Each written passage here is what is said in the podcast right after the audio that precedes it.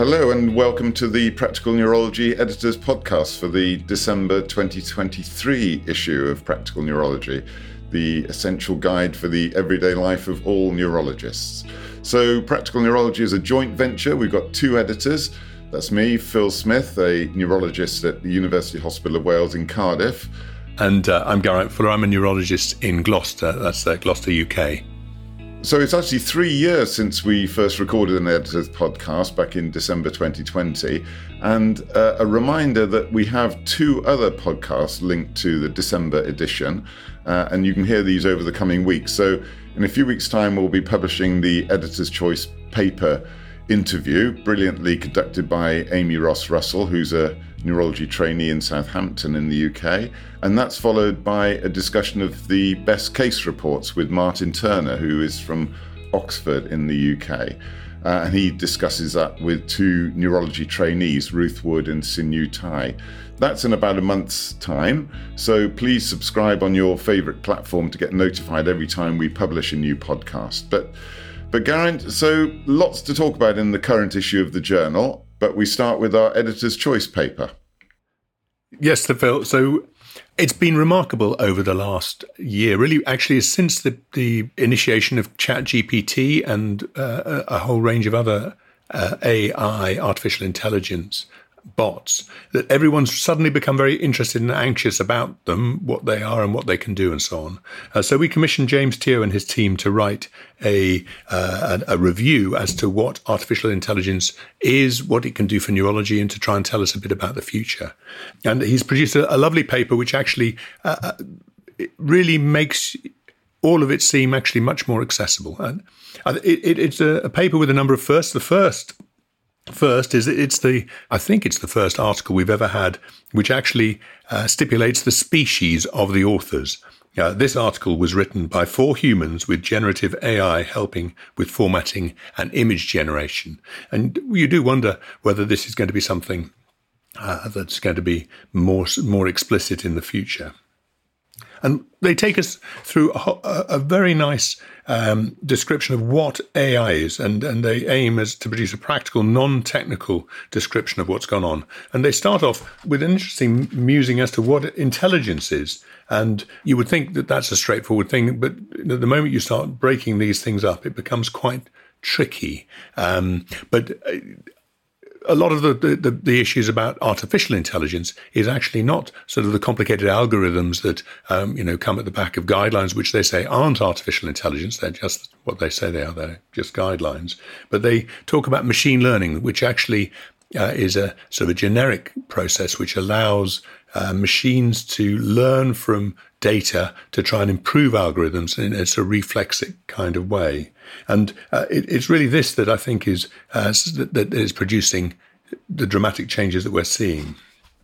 And I think very helpfully, they, they start off with the, the question that worries us all is, you know, will AI replace neurologists? And the evidence seems to be very clearly that it won't. But in doing so, in answering this question, you do have to dissect what neurologists actually do.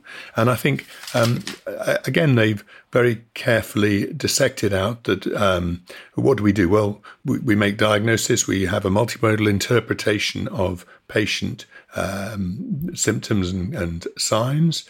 Um, you know, what we would think of as our classical thinking. We, we make clinical decisions. Um, we do some practical tasks like lumbar punctures, injections, and so on. And we communicate. And, and pretty much none of those uh, exclusively can be taken over. Uh, there are quite a lot of ancillary things that we do, like coding, uh, writing reports, uh, and uh, doing audits, and so on.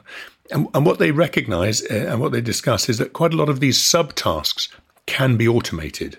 And when they talk about automated, improved analysis to provide information to inform the decision tree. And, and, they give a couple of very nice examples of um, stroke CT angiography reporting and uh, how that can inform decisions and the speed that you can actually go on. And they give a, a range of an analysis of where we are with other things. And um, the stroke seems to be furthest forward. We're all familiar with the idea that uh, they can, you know, these large language methods can actually be taught to be quite responsive and quite intelligent. And you can see that that's something which is moving forward. Uh, you can see it's quite useful for things like um, EEG reporting, though again, that's still a little way away from widespread use. But all of these are informing discussion rather than replacing what's gone on. They discuss uh, some of the things which actually are more interesting in relation to uh, research. So the the fact that uh, computers can work out how proteins fold, and that can tell you quite a lot about what to do. Uh, really, sort of shortcuts something which historically was a very very slow program. They open the box as to how these systems are developed, and I th- and I thought a thing I think which I found extremely interesting is the the way in which they're regulated.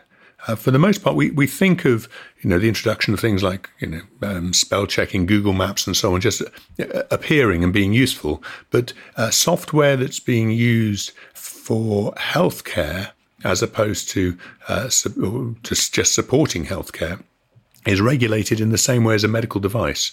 So it comes uh, through a whole process of developments which is rather analogous to the development of a medicine um, with the appropriate regulatory changes. So I, I think they, they, they've done us an extremely uh, good service here, and, and um, Amy will be discussing the, the paper in much more detail uh, with James Teo and his team in her podcast. But what I think it's done is allowed you to see what AI is and what it isn't. Um, because uh, a phrase they use in this paper is it, it's often sold as a magic sauce. You know, it's something which makes everything a bit better. And whilst it clearly can do lots of different things, it is uh, a tool which actually they liken to uh, statistics. Um, where obviously statistics help you understand, whereas AI helps you predict what's going on. So um, I would commend this to to, to everyone. Really, um, in fact, interestingly, I think even going beyond neurology, because a lot of people will think about AI and uh, it'd be useful for them to understand what it can actually offer. Yeah, hu- hugely timely. We really needed this paper. It's it's very exciting. There's every reason to be optimistic rather than being frightened about it. Uh, you know, they make the point that doctors who use AI sensibly will eventually replace those who do not. I mean, it's it's there. We we must use it. But as you say, it's not about taking over the job. It's about using it and uh, using it for subtasks, which it can do so much better uh, than we can, and will make uh, medicine safer and and uh, uh, will will work out well. So the examples of the subtask, well, I mean, it, it, you know, the, the, acute stroke reading of the scan, as you say, I mean, it's here, it's comparing an acute CT scan with a vast number of normal scans, and therefore it can very quickly pick out the tiny abnormality, um, and it doesn't tire in doing so, doing the same thing repeatedly with EEG, although it's not quite there yet, is bound to get even better at picking out the differences from a vast range of, uh, of, of, normal scans. And histopathology will do well. It's very good at searching through data. Uh, you know, it harks back to Hedley Emsley's uh, paper on outpatient coding because it can only work really if if we input our data in a very standardized way, then it becomes that much more useful. And in the paper, they give an example also of searching letters, where in an afternoon, this team were able to find all of the women taking sodium valproate on their database and all the details about them. Again, it depends on were the data put in rigorously and standardized in, in the first place. So I think that, you know, we, we would like to think that the, perhaps the next stage for AI is things like prognosis in head injury, but they caution us that for this, you need vastly more uh, data than we would ever imagine. I mean, we with the scale and quality of the data of, say, you know, you need a, a thousand people who've gone through the process of head injury and uh, can work out the prognosis, even to get a semblance of information that's better than than our general than our algorithms that we use already. So exciting, powerful, full of potential. I think there's there's uh, a huge amount in this for clinicians. Uh, the the other thing is, will it will it take over an editor role? There's a lot in the journal that maybe could go over to AI. Lots of subtasks that that we have. It, it could, for example, have written this bit of a script for a podcast. Uh, uh, though I didn't do that. But what I one thing I did do actually was um, thinking of a referee report, and I, I put in uh, one of the papers where talking about today into the you know to try to get a bit of a critique about it. And uh, you know it comes up with some sensible suggestions. It, it's mostly t- repeats back what's in the paper already. But at the end it will say well maybe it needs a more balanced perspective or maybe uh, you know potential solutions could come out that sort of thing. So maybe there's a role in getting a bit of a critique on a paper, a sort of first draft of a, a, referee's report, that sort of thing. So there's all sorts of things that we can benefit from in this as well, I think. I, I read a, an interesting article where a journalist was talking about uh, how they used AI. And uh, obviously, they're talking about the lang- large language models which generate these reports and so on. And what they said was actually the key thing was to to use AI to essentially produce the first draft because in essence you you get the machine to do that. That tells you what is known what the, the, the standard thinking is about something because that's how they generate their data. And basically what you need to do is to do better than that. And it sort of sets the bar over which you have to jump. And I think that's quite an interesting and different way to think about certainly using large language models with all the, the problems that they come with. Yeah, and imagine every time we pick up a newspaper now, probably the first draft has been written by AI, and uh, you know, the, the, there's nothing wrong in that at all. It, it makes sure that the structure is uh, sensible, that um, what what is known out there is going to be included in it, and then it needs a human brain contribution as well. Uh, that's still going to very much matter, and will uh, ensure that it, it really is you know, in the case of practical neurology, something that is highly relevant to the, to the readers. But I, I think we shouldn't be ashamed that the first draft of things is you know made by by a computer. That's fine. I mean, it, it, it gives us saves us a lot of work and makes sure actually the ultimate product is probably better. Uh, Although I'm not sure that the first draft is currently being written by computers, I'm delighted to say, because clearly, you know, you're dependent on the pool in, in our data. journal. Yeah. Well, well, indeed, I think across the piece, I think it's just as an occasional task. So let's move back to more traditional neurology. Um, I think the next paper is really quite a, a, leviathan. It's a very big topic because they've they've taken it on uh, vent- ventilatory failure in chronic neuromuscular disease. Um, Mark Robertson, James Lillick, and their team have taken us through that. So, um, Phil, you were looking at this.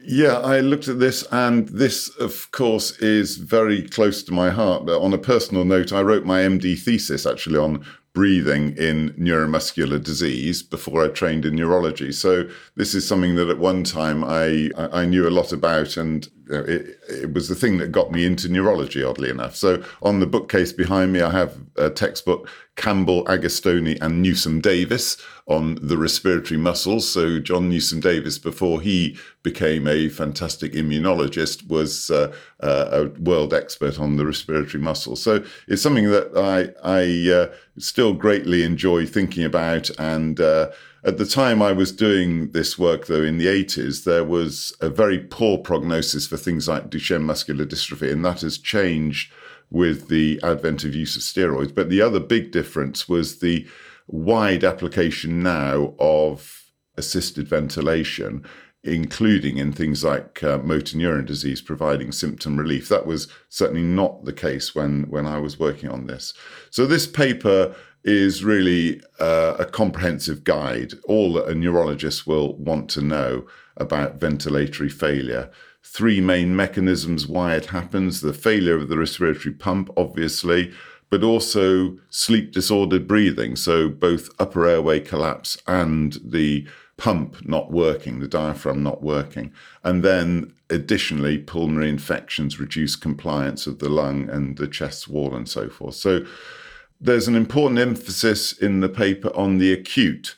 So myasthenia botulism, Guillain-Barré syndrome, we're cautioned to take these very seriously because a lot of the management of respiratory complications is about anticipation, is about is about uh, making measurements at a time when people haven't got symptoms, looking for the eventual crisis that might come when the VC drops below a litre. So we must not rely on symptoms. We know that people can die quietly in the corner of a room as their VC, their vital capacity falls and they are not breathless because they're not really moving. The only work they're doing is breathing, and eventually the tidal volume of 400 mils will be. Uh, they won't even have a vital capacity of that level. So uh, it, it's really important to anticipate these problems. The authors give us three pillars of the clinical application, which I find quite helpful. The first is that we must recognize that um, neuromuscular diseases differ in their involvement of uh, the respiratory muscles, and therefore their clinical trajectory can differ. So, some so with Duchenne, the skeletal muscle weakness parallels the respiratory weakness, and so uh, it all happens together and very disabled, immobile people really are not using much energy and therefore not becoming breathless, except at night when they when they fall asleep and their diaphragm no longer works during rapid eye movement sleep. But uh, other conditions, the diaphragm goes early, and someone with um, for example, acid maltase deficiency or nemaline myopathy or certain limb girdle dystrophies will get orthopnea and will get um, unsatisfactory sleep, uh, loss of concentration, nightmares, that sort of thing uh, at an early stage. So the, the, the other pillar was to recognize the symptoms, to look out for positively, to ask about daytime somnolence and early morning headaches, non-refreshing sleep, etc because these might indicate diaphragmatic weakness and, and uh, also obstructive sleep apnea. And there are other conditions like myotonic dystrophy where people are somnolent even without overt respiratory failure because they've got a central drive problem as well. And yeah, the, the, the, third thing was that to focus on prevention, raising awareness of neurologists of these problems in people with neuromuscular disease because they may not present with dyspnea. They may just have these problems uh, and are unable to push themselves to the extent of being breathless. I also there's three handy practical tips they give us as well, which is quite good. Hadn't come across this before. So the 20 30 40 rule, you need a vital capacity of more than a liter, i.e., less than 20 mils per kilogram body weight. So that's the 20, but also the 30 is is mouth inspiratory pressure, 30 centimeters of water or more, and uh, the 40 is mouth expiratory pressure, maximum expiratory pressure, uh, which people need better uh, values of. Uh, the other thing was if you haven't got a handheld spirometer, and they're quite hard to come by, what about using single breath counting? So here you say a number every, sorry, two numbers a second, uh, and say as many as you can in a single breath and you multiply by 100, and that's your VC. So that was rather clever, I thought. And of course, if you get to fewer than 10 numbers in a single breath, that means your vital capacity might be less than a litre, and uh, uh, then you are in trouble. Um, and the third thing they raise, of course, we, something we've had in practical neurology before paradoxical movement of the epigastrium on sniffing as an indication of diaphragmatic paralysis. So things we, we can look out for it's it's a it's a really comprehensive paper. It's got lots in it. There's loads more than I've been talking about, but uh, uh, it's something that neurologists will need to uh, be aware of because it can be a life or death situation if you get it wrong. So yeah, no, I think a very useful paper with um, also uh, quite a nice description of the kind of respiratory support machines, which obviously are a little bit of a black box. In fact, in the pictures, they're not black, they're white. But um, uh, oftentimes, knowing the difference between NIV and CPAP, knowing what a cough assist machine can do, and so on, uh, it, I think is very helpful. And uh, it describes those things in some detail. Yeah, and, and, a couple of little boxes at the end. Interesting information. Can can the patient fly in an airplane? And uh, you know, if, if you're not sure, then you have to have a test where you you breathe 15% oxygen. And if your PO2 goes below 6.6 kilopascals, you're going to need supplemental or oxygen during the flight, it seems. Also, to mention you should avoid overnight flying because falling asleep on a plane uh, would be doubly risky. Um, and another box of a case of malignant hyperthermia, uh, the risk, of course, of developing this, those with certain genes, but also Duchenne and Becker uh, might get non malignant hyperthermia from rhabdomyolysis. And uh, So, you know, we, we would need to avoid certain anesthetics, such as the inhalational anesthetics, um, isoflurane and so forth, or suxamethonium, something else we've had in practical neurology before uh, as part of a general anesthetic. So, caution in other ways as well, besides just thinking about the mechanical respiratory pump. So, the, the next paper we're going to discuss is uh, actually taking a whole new look at, a problem that perhaps we don't really see as a problem. And this is a paper from Harry McNaughton and Vivian Fu um, from New Zealand. And they're talking about intrinsic motivation. And uh, they make the point that we don't really talk about motivation, but actually they've done some very nice studies using a sort of standard formula to enhance intrinsic motivation. Uh, what is intrinsic motivation? Well, the idea is uh, that you know you can encourage people from the outside, but actually people tend to make most progress in terms of rehabilitation if they can actually self motivate, and they they identify that that there are essentially four elements to self uh, motivation, intrinsic motivation. Uh, the first is having a purpose and uh, knowing where you're going to be in 12 months' time, uh, you know, some sort of big dream, something that you want to do, some sort of direction of travel seems to be important. And then there are two elements autonomy and mastery. So that learning how to do the thing uh, and actually becoming expert at whatever it is you're wanting to do. And in fact, interestingly, these these motivations, uh, autonomy, mastery, and purpose, actually apply to lots of different occupations.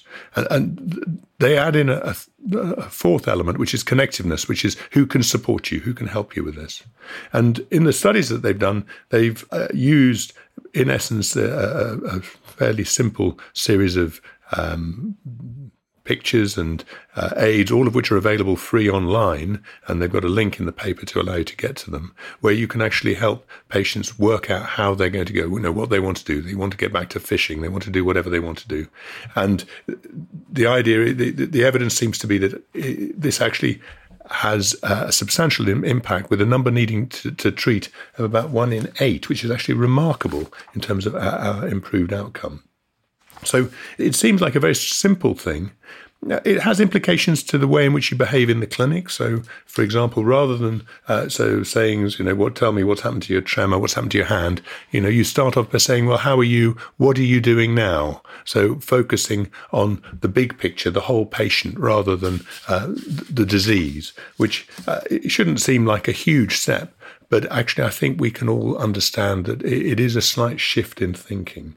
So uh, uh, I think this is a very interesting study and or a very interesting paper, um, which I think has quite a number of implications. The the trials they've they've published have looked at stroke and COPD, but I think the principles behind it are probably generalizable. They they report that they're doing more studies uh, to try and actually um, prove that. But I think it's the kind of communication that goes below the radar. You you can imagine that some people do this kind of thing, but they don't know that they're doing it.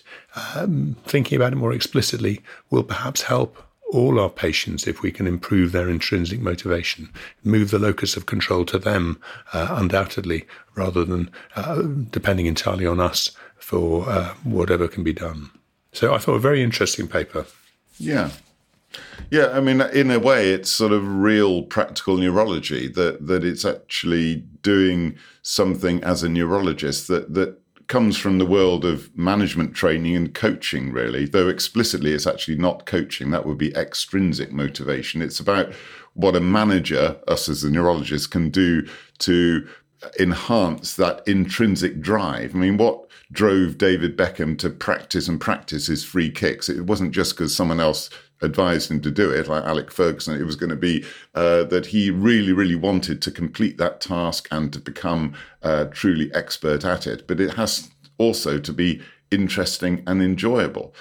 So when it comes to converting that to neurology, well, the the original title of this paper was "It's Neurologist's Greatest Superpower," But actually, we tried to change titles a little bit in practical neurology so that they can be picked up in PubMed. We felt that it wouldn't get picked up in PubMed like that. But but uh, it, in a way, we've lost something because it is it is a superpower that we could have just by changing the way that uh, uh, we get patients to think about their problem to uh, get themselves internally motivated. The the example they use is to do with stroke rehabilitation. I mean, someone in the devastating position of having had a stroke, what will help them to drive themselves forward to the next step of rehab and uh, to get to this number needed to treat of one in eight, which is an amazing thing. They, they say, you know, if it were a purple tablet, then uh, everyone would be prescribing it. But because it's a, it's something that people might be a bit skeptical about, then uh, we stick with the external motivation. We say, you know, come on, you can do it, etc., rather than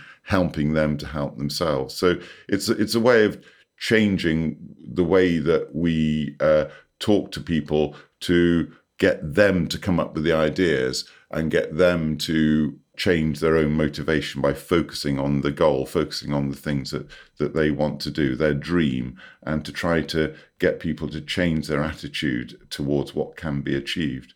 Uh, it, it's a really, really interesting one, and it, it will work in the clinic. Uh, maybe it'll work for us in general in our life, you know, just ch- changing to put, putting ourselves back in control rather than um, listening to what doctors advise us to do. Well, and I think it, it also applies to trainees. I mean, thinking about um, you know the trainees who are, have intrinsic motivation, they have a purpose, um, you know, they want to achieve mastery. They uh, are therefore given more autonomy, and you want to give them as much autonomy to try and do that. So, uh, I, I, think the elements that, that are at play here can be applied across a whole range of different things. Um, yeah, these, these are just life skills, aren't they? Really, and uh, it, it, it's it's to it, it's outside of neurology as well. It's going to it's going to work work well, but just changing a bit of attitude. Really, look looking where we fit into the bigger picture. What is our role in what we're doing, and uh, making sure that we you know avoid uh, tasks that we find repetitive and tedious unless they've actually got a purpose that is uh, uh, part of the bigger picture. We then move on to um, a paper which we commissioned really to try and open another black box, um, tilt testing, which uh, it comes from Paul Cooper and Richard Sutton in Manchester. Uh, Phil, you were looking at this one. Yes, um, and uh, this is this is something that we probably all know a bit about because uh, syncope is so common and all neurologists deal with it. And, uh, you know, it, would be easy perhaps to overuse or to be cynical about the role of tilt table testing. So, uh, what um, Paul and Richard have done here is to help us to understand its proper place. Uh, in a way, actually, having two enthusiasts write about it might risk pushing its benefits above its detriments. But but I think they've done a good job, and they've made a, a balanced, um, practical paper paper here that um, we we can. Uh, trust is going to be the the uh, best way to apply this this uh, technique. So the first thing is that it must be carefully targeted. It's a you know, it's a complicated test. It's a um, going to be an expensive test because it involves a whole morning of uh, of testing, and we mustn't overuse it. A bit like EEG, we need to think, well, why are we using it? And we're using it really to confirm a diagnosis of vasovagal syncope in someone where you're fairly sure that is the answer, but not quite certain. Or perhaps in those who have injured themselves severely in a uh, reflex vasovagal syncope episode. So the, the the paper then looks at the technique of doing a uh, a tilt table test. Uh, sorry, I beg your pardon. They don't call it tilt table test. They call it tilt testing. Uh, I've always called it tilt table testing, but no, I should be now calling it tilt testing. I think so. I'll refer to it like that from now on. Um, the first thing is to exclude dangerous conditions like uh, HOCM, hypertrophic obstructive cardiomyopathy, or aortic stenosis that the people fast for two hours before the test. And then nowadays, the best one is called the Italian protocol, where you put supine for five minutes, then you have this passive tilt for 20 minutes. And if you've still not got anything, you then might give sublingual nitroglycerine and wait another 15 minutes in the upright posture. It used to be supervised by a physician, but now it's fine to be supervised by trained nurses or technologists. And now, of course, we also have the benefit of a video, uh, a video of the procedure, which you can then replay and look at and see what happens. importantly, and perhaps something I hadn't appreciated, it's important that we proceed until there is complete loss of consciousness. Uh, rather than just saying, "Oh, I feel it's coming now," and then stopping, they must go on and have their head drop because you might then get asystole as part of it, and that is a uh, a chance to know how best to treat this because asystolic uh, syncope would then require a pacemaker. So you def- definitely need someone there experienced who can um, uh, make sure it's safe. Overall, by the way, it is safe. they they said there might have been three deaths in 1986 when this was first introduced. So, um, and all of those had significant uh, uh, additional risk factors. So it is a safe test. The important thing at the end is to ask the patient if it were a typical attack they've just had. And because it must be, otherwise, it, it isn't a positive test. And the other thing is that they must be accompanied on the journey home. So, um, nicely illustrated, nice tracings of tilt table, uh, blood pressure um, monitoring, and heart rate monitoring. Well written. Uh, I, I, think that we'll we'll find that readers will will find this a, a useful paper to refer back to when uh, uh, requesting one of these tests. Yeah, I thought, I thought, it was very nice. And I mean, obviously, the, the question is what is it looking for? And you've mentioned the vasovagal, which obviously is the commonest outcome, but uh, you can also find uh, classical orthostatic hypotension um, immediate or delayed orthostatic hypertension, and two other phenomena which uh, people probably uh, aren't as aware, aware of. Um, psychogenic pseudosyncope is the, the preferred term essentially for a functional uh, loss of consciousness with normal blood pressure and pulse. And then uh, uh the condition that, again, physicians will be aware of um, postural orthostatic tachycardia syndrome, where the blood pressure remains the same, but there's a gradual increase in pulse with uh, um, uh, with symptoms. And you know, clearly these are things which are still not fully worked out, but um, uh, I, I, think those will be the things that come through. So, uh, so no, I, I would agree. This is a very helpful box to be opened. Yeah, and we, we had a bit of back and forth, didn't we, about this uh, term psychogenic pseudosyncope. I mean, you know, it, it's sort of it doesn't didn't feel quite right in the light of the our use of functional for um, uh, dissociative non-epileptic seizures and so forth. But it does seem that the cardiology world has established that they are going to use this term psychogenic pseudosyncope and didn't want to change it for the sake of this paper to dissociative or uh, functional syncope, and that that's fine. I mean, they they know what they're talking about, but um, psychogenic pseudosyncope it is. The other thing I picked up from it is that when people with a tendency for reflex vasovagal syncope are first tilted upright, there is an initial rise of blood pressure and pulse.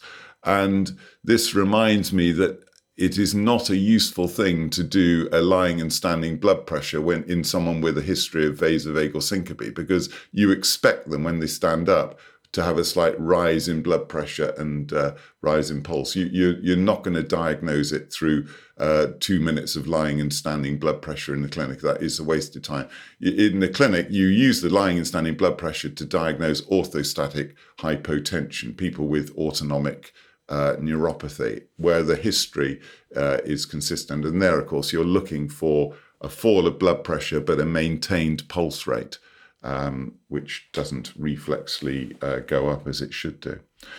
Guy, do, do you want first go at what you thought about this collection of papers and the editorial? Well, so uh, I mean, I think the the pontine ischemic stroke syndrome uh, is a, a, nice paper um, from uh, Marcus Ground, uh, Martin Punter, and Ian uh, Rosemergy, and they discussed the, the range of pontine strokes and got some very nice pictures showing why you would get some crossed uh, spinothalamic and eye changes in different syndromes, all of which actually are very rare. Um, you know, they talk about the classic Raymond, the common Raymond, the Foville, the Martin uh, Gubler, and so on. But all of these are very classical phenomena and, and very clearly sort of ischemic because you get the sort of crossed pyramidal tract uh, and contralateral cranial nerve disturbance.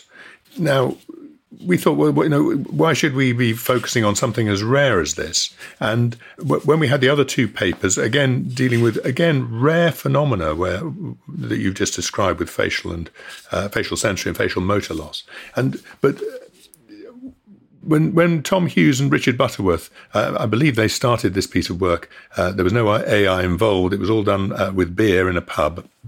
They were discussing, you know, what's how should we approach this, and they've they've come up with a a very nice additional a, a sort of heuristic, a thing to help your thinking. So you've got the, the fast slogan that you've mentioned, um, which is obviously everyone thinks about in relation to stroke. But what they've said is that basically, if, if you just stick with that, you miss almost all the posterior fossa, uh, posterior circulation phenomena. You know, you won't find um, uh, the crossed uh, motor and sensory disturbances that you see in brainstem ischemia. So they've suggested that you should go with fast to start with, but then you should actually go with what they talk about as slow three. And uh, the approach to there is the S is for the story first and foremost. As clinical historians, we have three sources the patient, relatives and witnesses, and other healthcare professionals. The L is localizing signs. As clinical anatomists, we note the normal and abnormal observed or elicited signs and use these to first localize the lesion anatomically then try and grade the associated disability, as with, for example, the NIHSS. Then the objective tests, which include brain imaging, ECG, echoes, and so on. And these can be helpful, and, and there's a very strong case for using MR uh, with these potentially posterior fossa uh, stroke syndromes. And then finally, the W3, where uh, an accurate uh, anatomical localization. What? A diagnosis of the pathology, and if possible, why the pathophysiology. So I think this is a, a very nice heuristic which can be, you know, come into play in a, a range of things, but, but very spe- explicitly for the query stroke, any sort of sudden onset neurological disturbance. Think fast, then slow three. And uh, hopefully, this will get some traction. And I think it's a very useful way to think about things. It, it, it is, um, though one can't help feeling that you know this they, they've worked quite hard to work out what what it could be to to be slow. Obviously, the opposite of fast because it's really history examination, investigation, and interpretation. But instead of history examination, investigation, which would be H E I I, it's uh, it's slow three. But but anyway, that that's the the point really that um, the fast test would not do it but uh, then we do need to stop and think well, actually, with that additional clinical information, it might yet still be a stroke. So uh, when we see a, a, Bell's palsy, when we see a trigeminal neuropathy, uh, it, it, it could yet still be a stroke. And uh, with, with the story, uh, the lateralizing signs of tests, etc.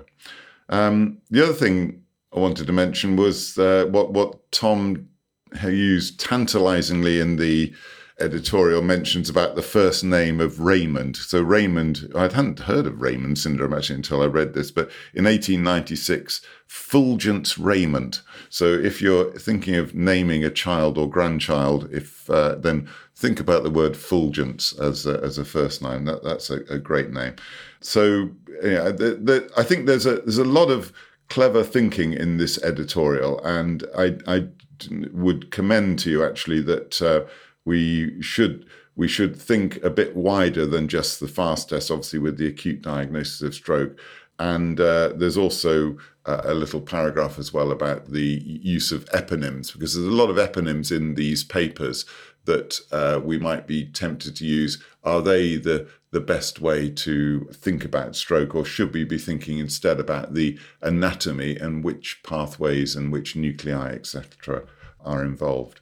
So, um, yeah, the, the, this is a worthy collection of papers. I'm very pleased to be able to publish these.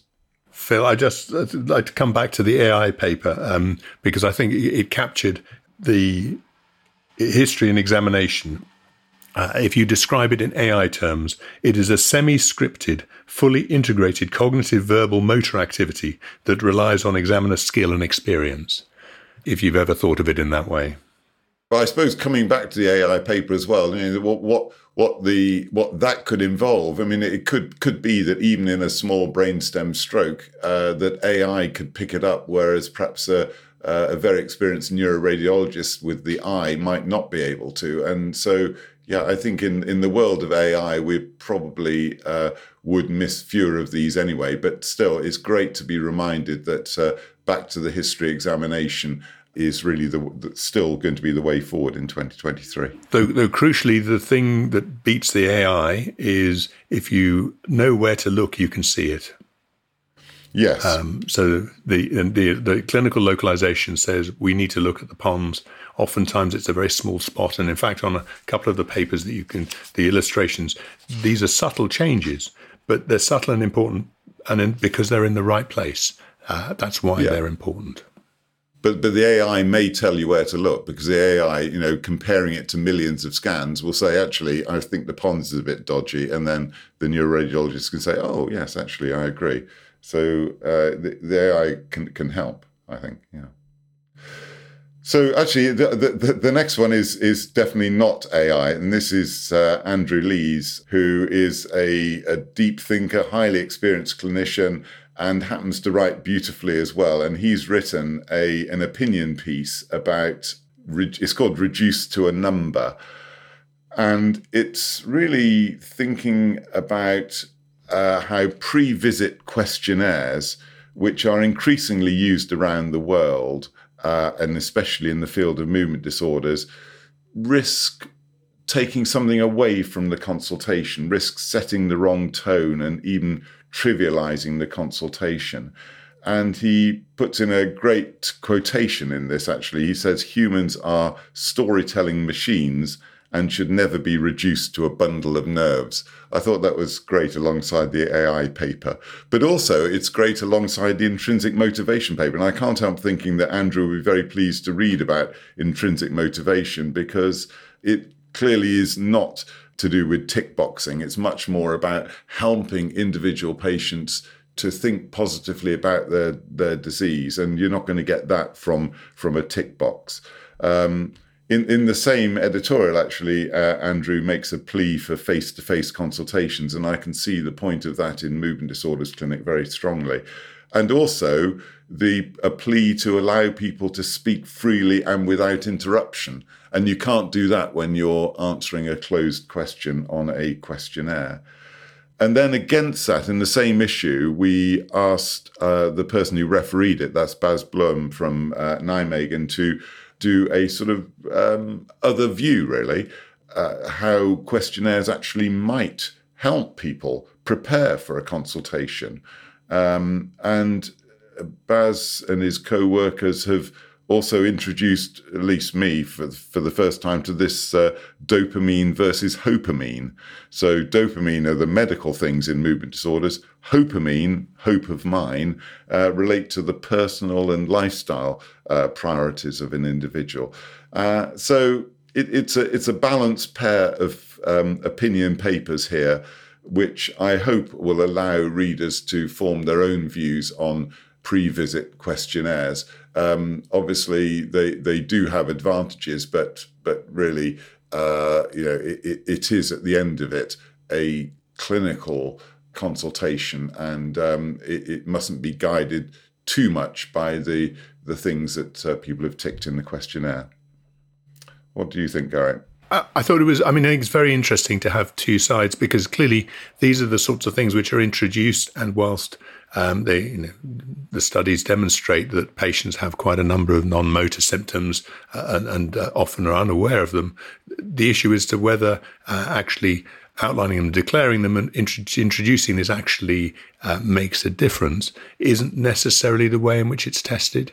Um, so I think reflecting on this area of clinical practice, uh, and as you say, fitting, fitting in very nicely with the uh, intrinsic motivation paper, it, it, these are softer areas within the way in which we do things, but actually probably have quite powerful outcome or uh, have quite powerful uh, influence on outcomes and uh, uh, patients' perception of themselves and, and their, their condition. So I think um, it, it's informative and useful to have a debate about this. Yeah, and it, and it shows, I think, that AI will not take over the role of a neurologist.